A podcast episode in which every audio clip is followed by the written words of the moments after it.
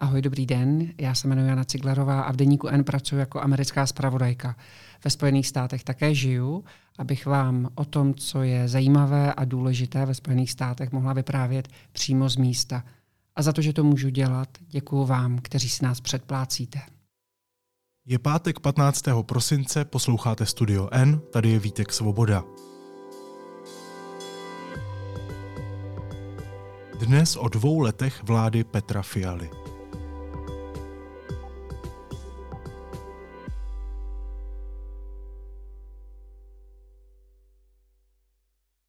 Vážení přítomní, prezident republiky dnešního dne jmenoval podle článku 68 odstavec 2 ústavního zákona číslo 1 z roku 93 sbírky Ústava České republiky pana profesora Petra Fialu předsedou vlády. Vláda Petra Fialy bude v neděli u moci dva roky. Restart Česka je nutný, protože v řadě věcí zaostáváme. Její pozice v poločase nevypadá příliš jistě. Negativně jí hodnotí její vlastní voličstvo, propadá se spokojenost s politikou obecně a preference pěti koalici nevěští další volební úspěch prostě zbytečně neklimatizovat, zbytečně nevytápět a holci vzít jako další svetr. Já vím, že to zní mnohým ne jako příjemný plán, ale myslím, že je to zdaleka lepší, než tu energii na zimu nemít. Co se středopravicové vládě podařilo a má vůbec šanci zopakovat volební triumf z roku 2021? Hostem studia N je analytik a redaktor deníku N Jan Tvrdoň. Honzo, ahoj, vítej. Ahoj Vítku, dobrý den. To bude tvoje určitě oblíbená otázka, řekni mi jedno slovo, to milují všichni, ale stejně jsou to dva roky a mě to zajímá. A ty tím přemýšlíš a každý, eh, každý den se s tím konfrontuješ. Dva roky vlády Petra Fialy jsou za námi. Zkus mi říct na úvod jedno slovo, které podle mě ty dva roky té vlády Petra Fialy vystihují. Můžu dva? Dvě slova? Těžké okay. časy.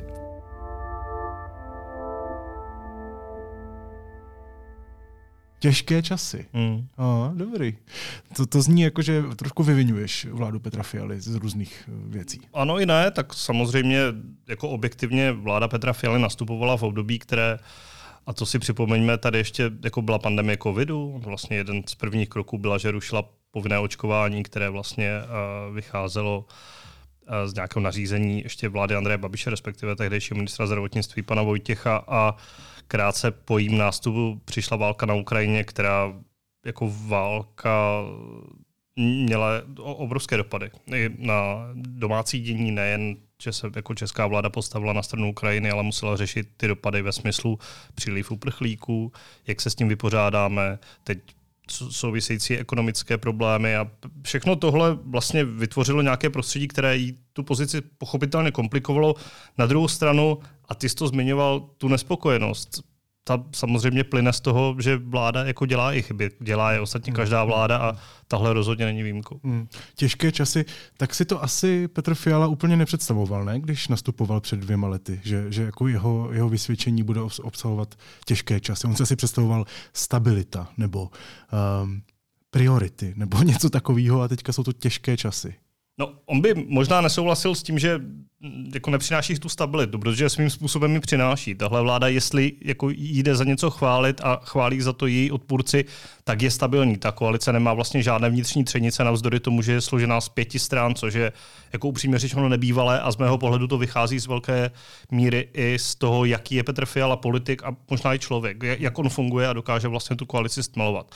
Ale bez pochyby, no, tak když vláda nastupovala, tak věděla o tom covidu, věděla o tom, že se zhoršuje ekonomická situace, ostatně na uh, rostoucí inflaci Vzpomínáme ve všech debatách těsně před volbami mluvil Petr Fiala o Babišově drahotě, tak tam už jako byly nějaké náznaky, že ta situace horší, ale že přijdou ty další problémy, o tom samozřejmě jako nevěděl. No, jako, jako předpokládali jsme, nebo jako bylo nalajnované, že bude třeba české předsednictví, to je zase třeba okamžik, jako kdy, na který se určitě jako vláda těšila, protože se mohla jako blízknout před celou Evropou a mimochodem se jí to podle mě i celkem povedlo. Uh, Um, ale spoustu věcí si nenaplánuješ, nenaplánuje si nikdo. Jo? Tak jako Andrej Babiš by si taky nevybral, že, že chce vládnout za, za covidu, tak ostatně o to dost možná stálo obhajobu, obhajobu toho vládního působení. Hmm. Ty zmínil to české předsednictví, ono se obecně tak nějak má za to, že v zahraničí, to se týče zahraniční politiky, tak vláda Petra Fialy je docela premiant, eh, ale doma, doma to má o dost složitější. Ono pro tu část společnosti, která si nepřeje v politice například Andreje Babiše,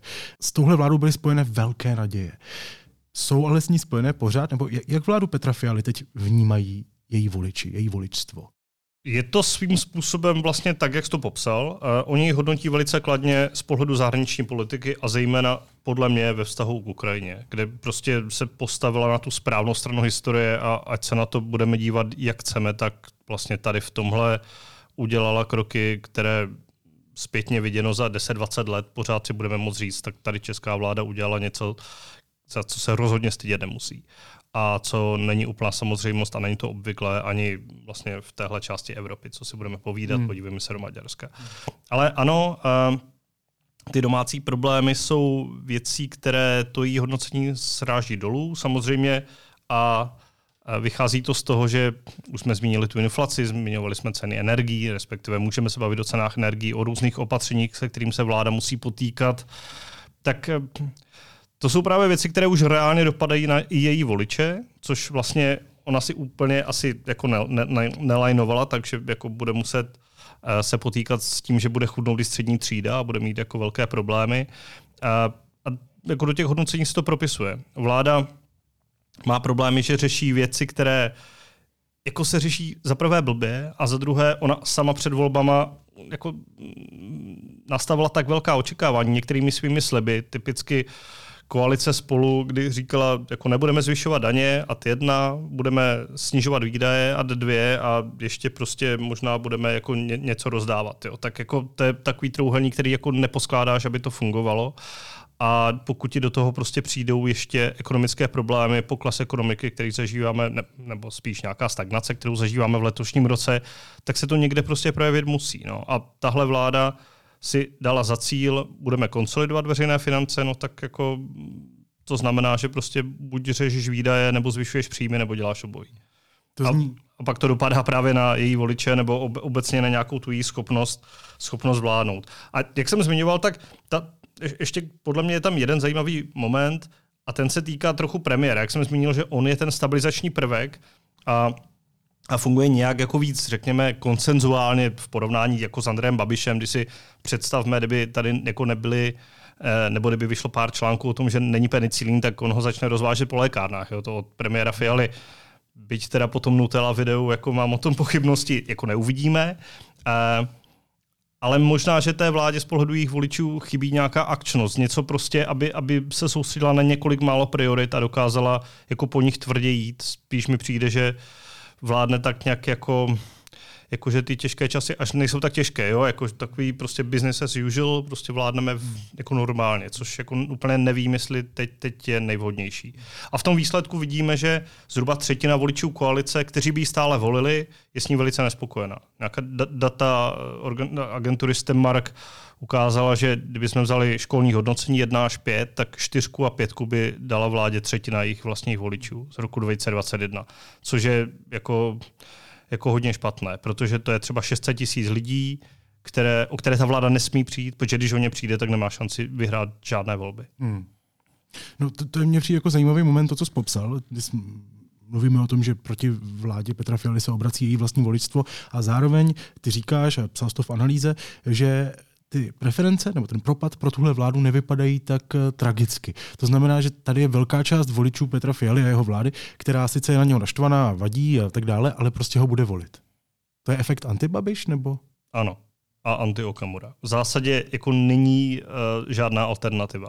Ono je to vidět ze spousty, spousty volebních modelů, že ten propad stran vládních koalice v součtu, teď se bavíme o celkovém součtu, protože kdybychom to rozsekali na jednotlivé strany, tak třeba lidovci teď nemají šanci projít do sněmovny, takže ta matematika by vypadala jinak. Ale když posčítáme zisky pro ty strany, tak eh, vidíme, že jako ztratili od voleb nejlépe třeba 4% body, nejhůře 7% bodů. Jo? Jakože to není až tak strašný. Na, na, na to, jak vlastně jaký je ten veřejný obraz, nebo jaký je veřejný obraz s pohledem sociálních sítí, nebo pohledem opozice, nebo prismatem nějakých komentátorů, nebo komentářů, který prostě líčí, že jako žijeme pomalu ve spálené zemi, no jako asi ne, anebo to jako její voliči tak nevnímají, nebo to nevnímají tak, že by měli potřebu volit někoho jiného. A ano, jeden z obrovských faktorů je, že na druhé straně Andrej Babiš.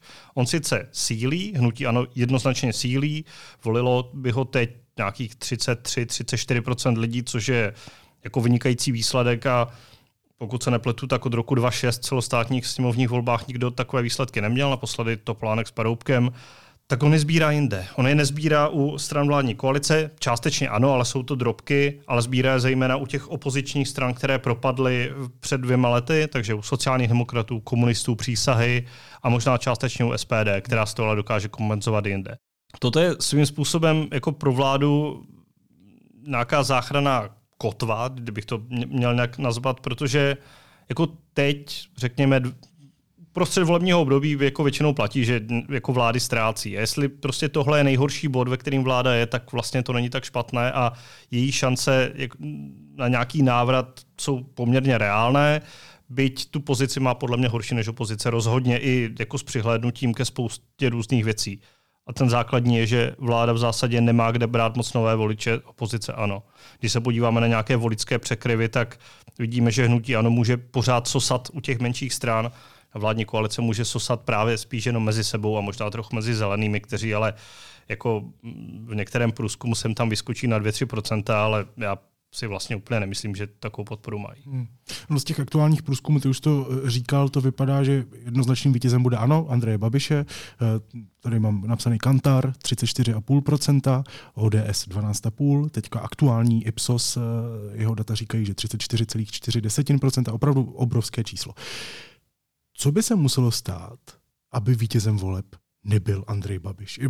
Je něco takového vůbec v tuhle chvíli podle tebe možné? Já vím, jsou to dva roky, ale 34 versus 12 nebo kolik?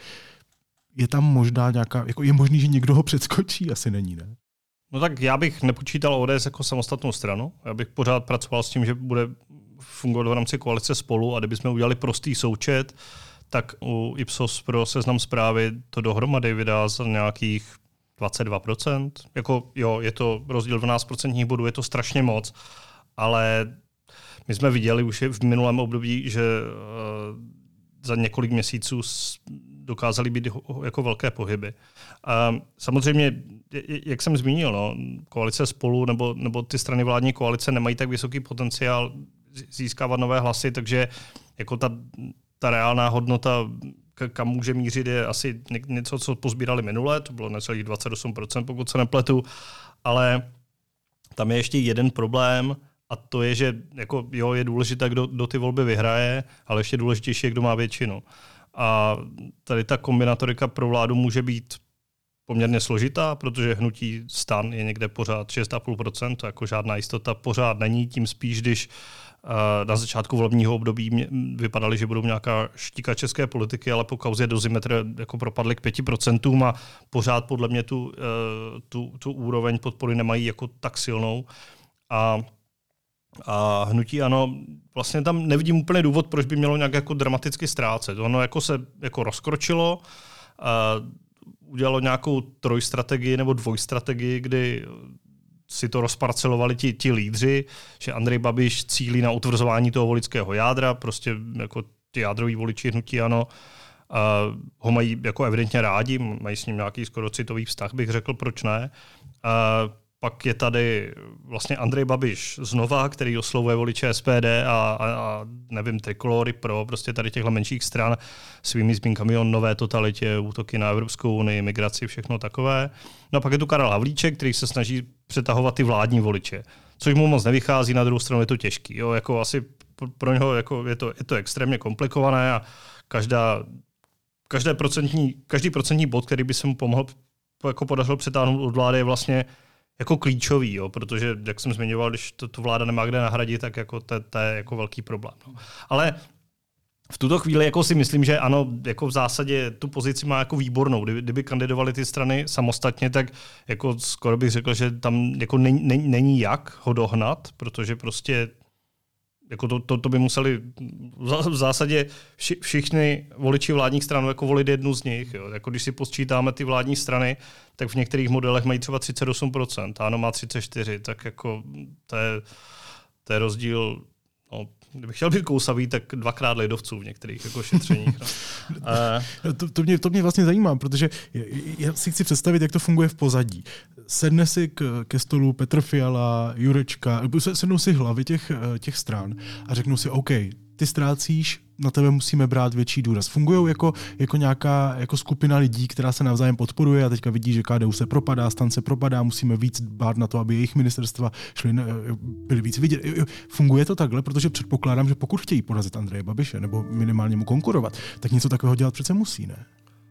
Já si myslím, že tady to strategičtější uvažování nastane trochu později, že dovoleb je daleko a pořád je to soutěž. Jo. Pořád ty strany, jo, sice jako mají nějaký cíl za dva roky, ideálně opět hnutí ano porazit.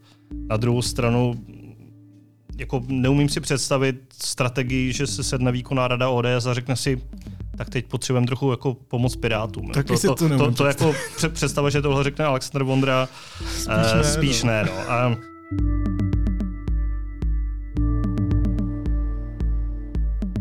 já si umím představit, že tady tohle uvažování hraje roli v nějakých strategických krocích typu postavíme koalici spolu do evropských voleb. Protože prostě potřebujeme, aby lidovci a TOP 09 překročili nebo měli svého europoslance, aby v těch stranách nebylo pnutí a ideálně, aby ty strany jako nezačaly vnitřně řešit třeba pozici předsedy a jako nejhorší varianta, že by třeba, nevím, převolili Mariana Jurečku, jo? nebo Marketu Bekarovou Adamovou. Někým, kdo právě třeba není tolik jako naladěn na nějakou tu dlouhodobou spolupráci a tím by se to začalo trochu sypat už i k těm volbám 25. Ale úplně si nemyslím, že tady jako reagují na každé kroky. Já jako do jisté míry celkem věřím i tomu, že uh, ty strany jako neřeší každý průzkum ve smyslu jako a teď, teď, teď jako začínáme panikařit nebo tak a budeme si pomáhat navzájem. Samozřejmě to sledují a je to jako pro ně důležité, ale spíš z nějakého jako vnitřního nastavení a vnitřního rozhodování ale jako ty věci se dějí většinou jako nějak dlouhodobě. Já si úplně nemyslím, že uh, nebo ještě, ještě trochu jinak. Když si třeba vzpomenu na Serpentuším, tak uh, nebo Červenec a Serpent, tak byly dvě kauzy kolem Pirátů kauzy v uvozovkách, jo, protože prostě léto. První kauza byl ten náměstek Kolářík, že na ministerstvu vnitra, a druhý bylo, že jako vyhodili z toho republikového výboru, nebo jak se to jmenuje, Janku Michailidu. A teď prostě Piráti se hádají na sítích. Jo? Spousta titulků. Piráti se hádají na sítích a Piráti teďka vnitrostranická řeš a to je už semele a takhle. Ale v těch průzkumech to prostě neudělá nic. Jo? Tady ty jednotlivé kauzy a ta pěna dní jako většinou nemá skoro žádný dopad jako do těch průzkumů, což je podle mě jako takový hodně, hodně důležitý si uvědomit ve smyslu právě toho jako obecnějšího přemýšlení o politice a myslím, že to souvisí i s tou tvojí otázkou a Uh, myslím to v tom smyslu, že právě ty strany úplně jako neskáčou od jedné věci k druhé a nereagují na všechno, ale spíš mají nějaký dlouhodobý, dlouhodobý plán. A tady ano, jako některé strany jsou na tom hůř, třeba lidovci, tak podle mě ti jako interně rozhodně řeší, co s tím, protože jako příští rok nás čekají dvoje volby a kdyby ty volby dopadly pro ně katastrofálně, tak třeba to předsednictvo, které jako má zájem zůstat v předsednictvu, tak už by tam zůstat nemuselo. A to by samozřejmě mělo dopad dál. Takže myslím, že nějaké strategické uvažování, abych se vrátil k té otázce úplně, tak spíš se odehrává na té bázi, jo, pomůžeme jim tak, že půjdeme spolu, protože je to pro všechny výhodné, ale uh, to bude tak všechno a myslím si, že to spíš platí mezi těmi stranami, které k sobě mají spíš blíž. Nebo mají za, eh, takhle, furt je to o nějakých zájmech, takže jestli ODS má zájem na to, aby lidovci nepropadli, tak maximálně jak pomůže lidovcům, ale jako pochybuji, že by pomáhali Pirátům. Jasně. No ti zrovna moc pomoc nepotřebují, ne? Piráti? Hmm. Ti jsou vlastně jako stabilní v pohodě, ti hmm. mají svoji 10% a myslím, že jsou jako úplně v klidu. Oni se dokázali nějak stabilizovat. A to je vlastně zajímavé, že t- ten propad nebo nějaký ten pokles vládních stran součtu jde spíš právě za koalicí spolu. A asi hlavně za ODS a částečně lidovci, protože asi u ODS je jako takový ten takový ten trochu problém, že mají premiéra, ministra financí a jako ty, ty nejviditelnější problémy si lidé spojují prostě s těmi nej, jako nejvíc, nejdůležitějšími figurami v té, v té koalici. Piráti mají těch svých 10 až 11, stan má těch svých 6 až 7, tak to, to mají dohromady víc, než měli ve volbách. Jo. Tak ti jsou jako relativně safe, řekl bych. No. Pokud tedy připustíme, že tedy za ty dva roky se může stát vítězem voleb Andrej Babiš jeho hnutí ano a při pro něj příznivém rozložení křesel i třeba premiérem Andrej Babiš, um, jakou vládu od něj můžeme čekat? No, připustme to. A tady vlastně záleží, ne, ne, nebo takhle, na prvním místě otázka, jestli Andrej Babiš by byl premiérem, jestli by premiérem nebyl současný stínový premiér Karel Havlíček, já to nevím. Jo. Jako Andrej Babiš teď tvrdí něco, na druhou stranu on tvrdil uh, už tolikrát něco, že těžko si z toho brát nějaké, řekněme, závazné a definitivní stanovisko. Um, já si myslím, že pro hnutí ano je důležité v těch volbách, aby získalo dvě většiny poslanecké sněmovně. Aby jako jednu mělo z SPD, to znamená, aby prostě ten zbytek pole nemohl poskládat žádnou vládu bez něj. A pak by v zásadě jako mohlo roz, rozdělovat karty, mohlo by postavit menšinovou vládu. Hnutí SPD se jako hlásí do vlády zcela otevřeně. Uh, opakovaně o tom mluví Tomio Okamura, Radim Fiala. Jsme připraveni, máme odborníky. Uh, ale na to se hnutí ano moc netváří. No. Já, já si myslím, že oni právě potřebují se dostat do takové té mocenské pozice, kdy oni jsou ten jako jediný, kdo vlastně může vládnout a mají si jako skutečně kde vybírat. Tam potom by mohli hrát na to, že tak vy jste byli sice koalice spolu před volbama, ale teď už spolu nejste, že jo, tak teď už máte vlastní kluby, tak máme nějaké vlastní většiny. No se často předazuje ODS, jako tak vy půjdete z hnutí, ano, no se jí to upřímně řečeno předhazuje už asi 10 let, ale mm. jako nikdy se to nestalo a podle mě pod jako tímhle vedením se to prostě nestane. Jo. Tam by muselo dojít jako k nějakým vnitrostranickým přesunům. Já si myslím, že jako Babiš pořád chce hrát teďka na to, jako na tu totální maximalizaci toho volebního výsledku a pak by si prostě přibral zase někoho typu sociální demokratů, který jako dřív mu jako sloužili v té vládě poměrně uh, co si budeme povídat. No, ne, ne, ne úplně asertivně a taky to s nima dopadlo tak, jak to dopadlo. Hmm. Pro pěti koalici je prostě extrémně důležité zopakovat ten výsledek nebo minimálně se mu přiblížit.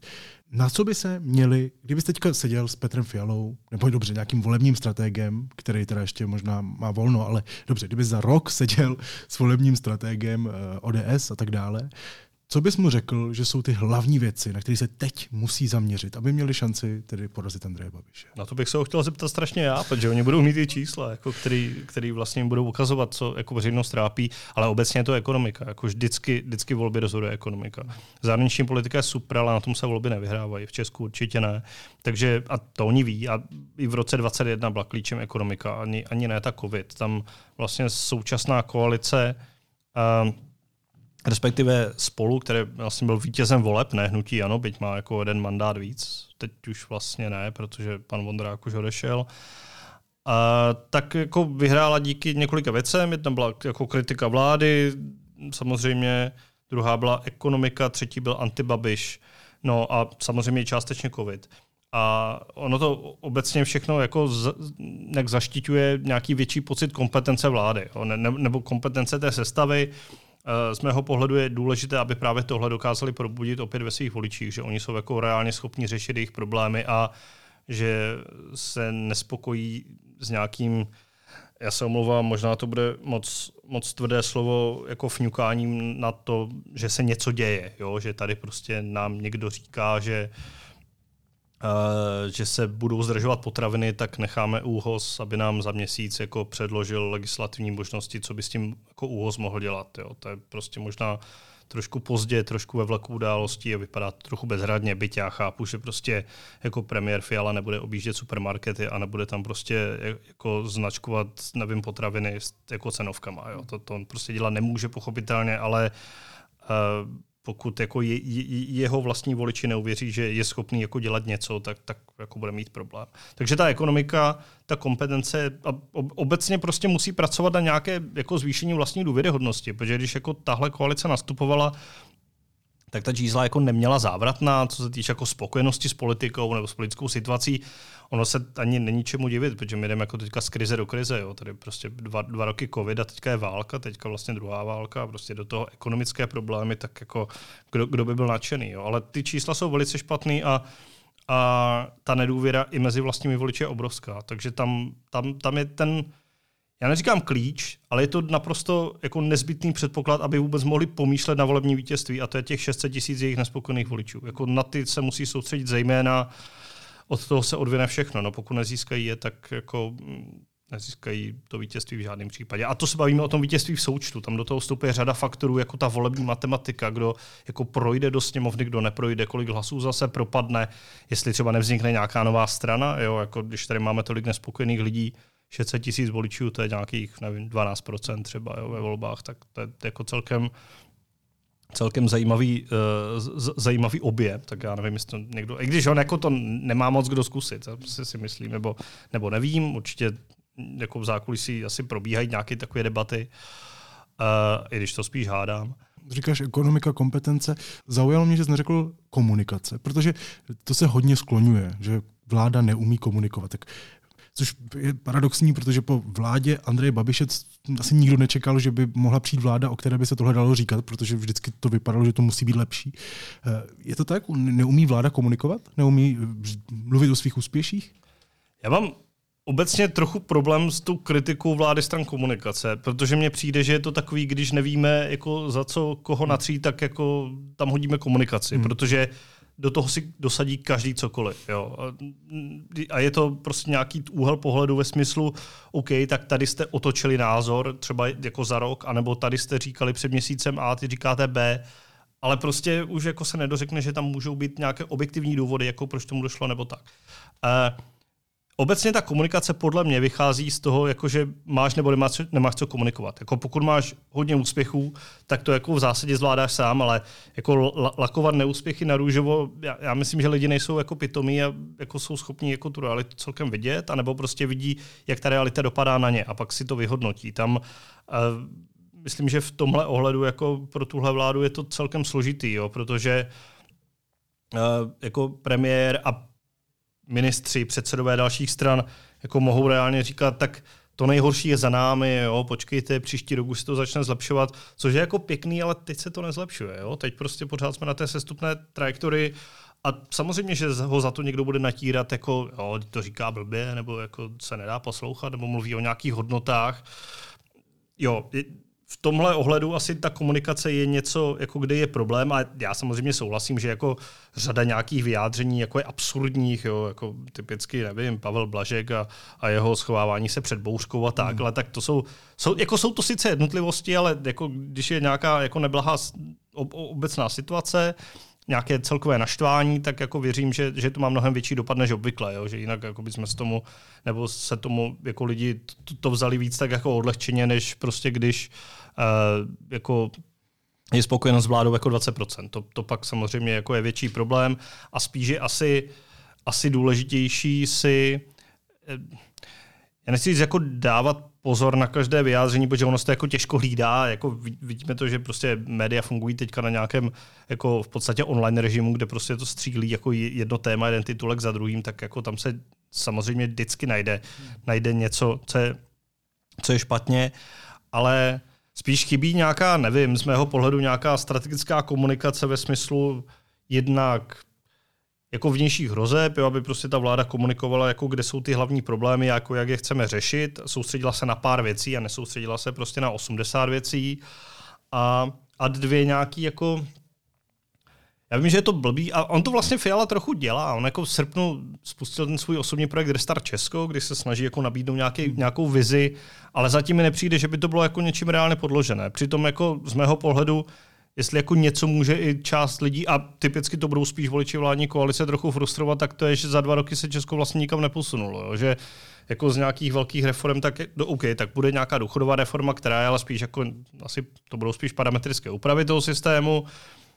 V ekonomice co, tak jako trochu se šíbovalo jako sazbama daní a zrušilo se EET, což jako OK, tak jako byl to nějaký slib, dobře ale jako, kde jsme se posunuli dál, jo? Kde, kde je tady nějaký ty, jako ty sliby ve smyslu jako vzdělaná společnost a prostě nebudeme montovna, ale moskovna, to byli piráti, starosti zas. Tak eh, já si myslím, že tohle s tou komunikací souvisí v tom, že kdyby se ta země posouvala, tak jako se ti to úplně samo nabízí a nemusíš prostě to řešit nějakou prázdnou vatou, která potom jako, ale ano, pochopitelně jako tolik lidí neosloví. Fakt přemýšlím nad tím, kam jsme se posunuli a vůbec nic neumím vymyslet. Bude mít občanku v mobilu a možná korespondenční volbu. A tak jako smutný. konečně třeba, nevím, budeme plnit ten závazek na to a jako máme velký posun v té zahraniční politice hmm, a ve hmm. vnímání hmm. Česka zahraničí. Já spíš jako myslím takové to, jako Česká republika, když ji přidával Babiš, tak jako, jako jak fungovala ekonomicky, společensky, jak fungovala ve smyslu, nevím, nějakých jako vnitřních agent a, a, a takhle, jako jestli tady nějaký zásadní posun, já ho zatím úplně nevidím. No. Samozřejmě já nechci nikomu křivdit, jo. Jako je možné, že do spousty jako oblastí nedohlédnu, ale jako nemám pocit, že by třeba výrazně jinak fungovalo zdravotnictví, nemám pocit, že by trošku jako, nebo mnohem lépe fungoval sociální systém, byť tam pravda se Marianu Jurečka snaží jako tu digitalizaci táhnout dál, nebo že by tady byly nějaké zásadní reformy daňové nebo, ne, nebo podobné. No. Jako já to nevidím, ale možná je to třeba moje chyba. No nebo školství, to, to učitelé nám dávají jasně hmm. že tam se to neposouvá podle nich dobrým směrem.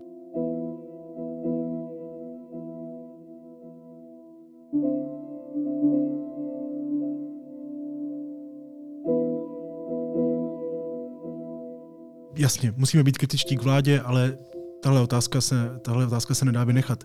Co se této vládě jednoznačně podařilo? Kromě zahraniční politiky. To prostě vynechejme zahraniční politiku. Ano, tam se vládě daří. Co se jí podařilo doma?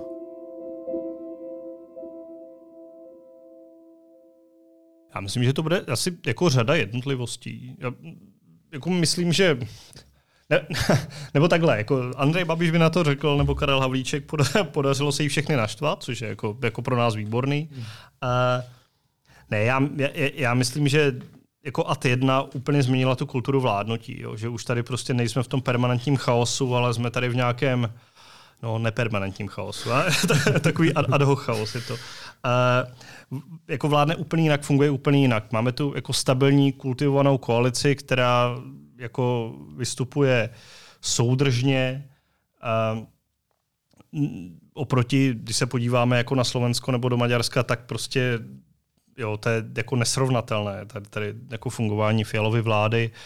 Uh, jako z mého pohledu, co dál? No tak jako snaží se, byť je to, ano, na to řekne spousta lidí jako nedostatečně, ale snaží se něco dělat prostě s tím zadlužením nebo s tím strukturálním deficitem, byť za to asi jako ztrácí, ztrácí body vyloženě, protože ten konsolidační balíček ho není v žádném případě, eh, v žádném případě populární hmm. opatření, hmm. ale jako je to asi krok, který jako ukazuje, že ta, ta vláda má nějaký dobrý záměr, byť jako eh, na tom jde kritizovat taky mnohé. No a jsou to prostě různé, různé věci, které se snaží předkládat. Já myslím, že jako asi velký posun je v energetice, který vlastně je asi trochu vynucený okolnostmi po jako v pádu Ruska na Ukrajinu, tak jako jsme my jako Česká republika museli prostě řešit, uh, řešit uh, jak zajistit dodávky, protože tady jako byly černé scénáře, že tady všichni umrzneme, nebo tak, no nestalo se. Tak jsme viděli, že tady to se koalici podařilo.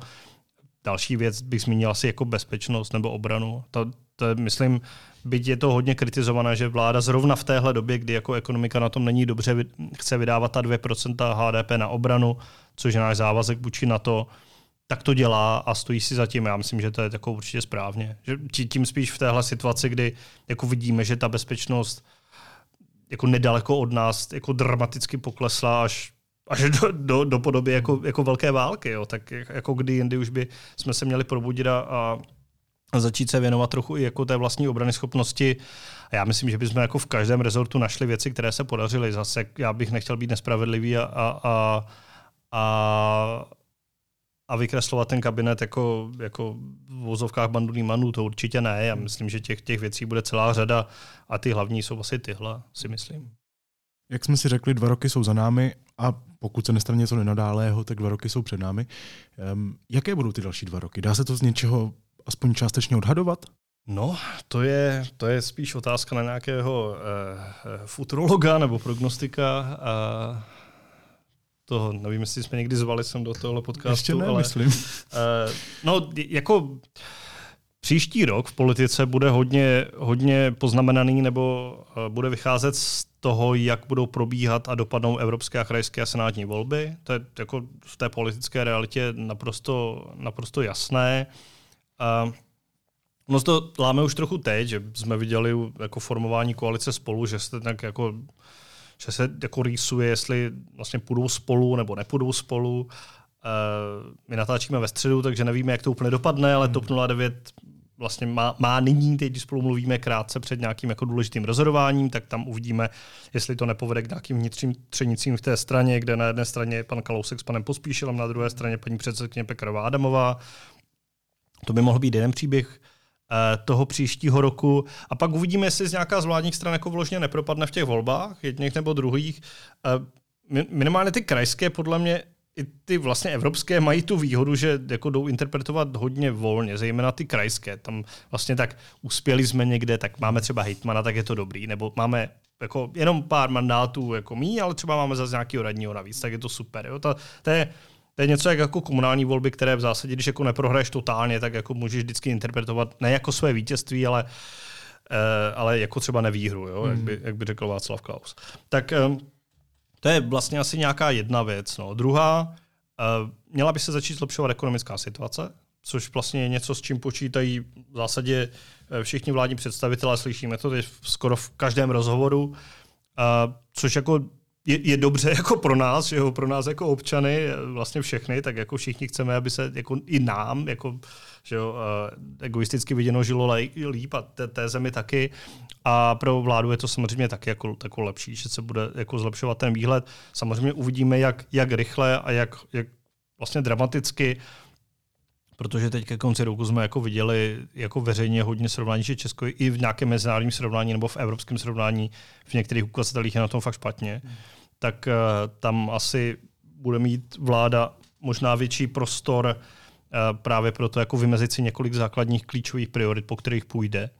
A jednou z nich by právě mohla být nějaká ta, uh, řekněme, to zaměření se na, nějakou tou budoucnost té země, protože už jako nebude muset možná koalice řešit takové ty krizové situace, doufejme, doufejme, že jako nenastane zase jako mm. něco nového, ne, že bychom si uměli představit to, co se tady mm. vždycky vyskočí, uh, tak uh, to je asi tady, tady ten rok, no a pak už bude jako velk, příprava na velké volby a tam se to asi rozhede ve velkým, no. tam uvidíme, co, co do nich tematicky zasáhne, jestli prostě to bude nějaké nějaké dramatické pohyby třeba v rámci Unie, jestli prostě víc uspějí některé radikálnější strany a bude se to nějak jako přenášet do nějaké obecnější debaty nebo do nějakých jako, jako velkých politik, typický přístup k migraci nebo tak, že by se stalo opět jako velkým tématem a, a ta veřejná debata tím byla hodně poznamenaná. Um, já na to asi neumím úplně odpovědět jako konkrétně, ale myslím, že uh, že nás čekají rozhodně dva zajímavé roky. No. Už jenom z pohledu toho, že teď vidíme, že ty jako bloky voličské se jako až tolik zase nehýbou, ale všichni mají hrát, všichni mají o co hrát. A to včetně těch menších stran a podle mě v tom budou strašně zajímavé už ty evropské volby, které jako sami o sobě až tak zajímavé pro lidi jako obvykle nejsou, ale teď budou zajímavé, protože OK, tak vláda nemůže prohrát moc, jako nebo potřebuje porazit Babiše ideálně. Babiš by potřeboval vyhrát, aby prostě získal nějaký boost jako nad vládou a začal eh, jako je drtit a mobilizovat proti ní ještě víc. Pak tu jsou menší strany, sociální demokraté, kteří říkají, my se potřebujeme teďka vrátit, takže tam dají jako viditelnou osobnost Lubomíra Zaurálka komunisté, kteří dělají jako svoji koalici, SPD, které, která dělá svoji koalici. Je tam spousta zajímavých jako momentů, které podle mě se můžou protáhnout potom jako do zbytku toho volebního období a v tom bude podle mě jako jedna ze zajímavých zpráv toho příštího roku. Jak bude vypadat rok 25, to bych si fakt nedovolil, nedovolil hádat.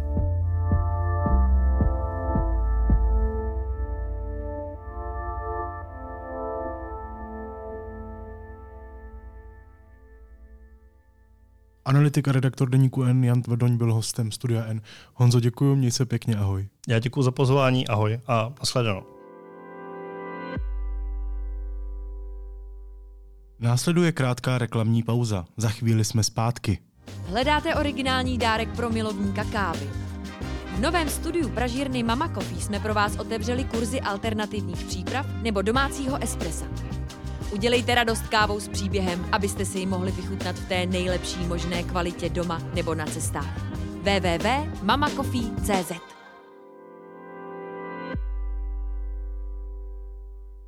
A teď už jsou na řadě zprávy, které by vás dneska neměly minout. Senát schválil oba prezidentovi kandidáty na ústavní soudce. Advokátka Lucie Dolanská Bániová získala 53 hlasů. Soudce nejvyššího správního soudu Zdeněk Kühn podporu 55 senátorů. Rodičovský příspěvek se zvýší od ledna o 50 tisíc korun na 350 tisíc korun. Růst se bude týkat pouze rodičů dětí narozených od začátku příštího roku a hraniční doba výplaty dávky se zkrátí o jeden rok na tři roky. Miroslav Kalousek ani Jiří Pospíšil nebudou na kandidátce spolu do evropských voleb. Výkonný výbor TOP 09 jejich kandidaturu nepodpořil. Maďarský premiér Viktor Orbán na samitu Evropské unie odchodem z jednacího sálu umožnil rozhodnutí otevřít přístupové rozhovory s Ukrajinou, které blokoval. Podle zdrojů deníku N i dalších médií se Orbán dohodl s německým kancléřem Olafem Scholzem a pražský magistrát rozdělí více než 13 milionů korun na podporu mladých Ukrajinců a Ukrajinek na středních školách. Peníze půjdou z programu na podporu tzv. nultých ročníků, který spolufinancuje Dětský fond OSN.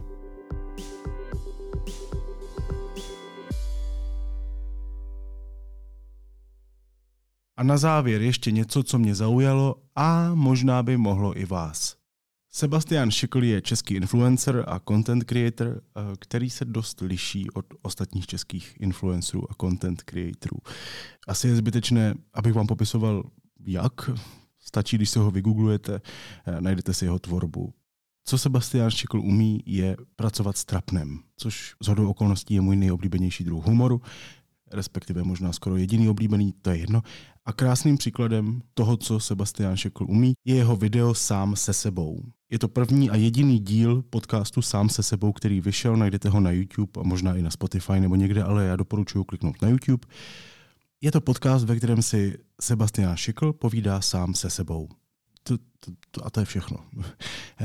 Zároveň je to podle mě nejvtipnější video na českém internetu, nebo jedno z minimálně. Pokud máte rádi trapno, třeba to bude pro vás. Sám se sebou, video na YouTube Sebastiana Šikla, to je můj dnešní tip. Naslyšenou v pondělí.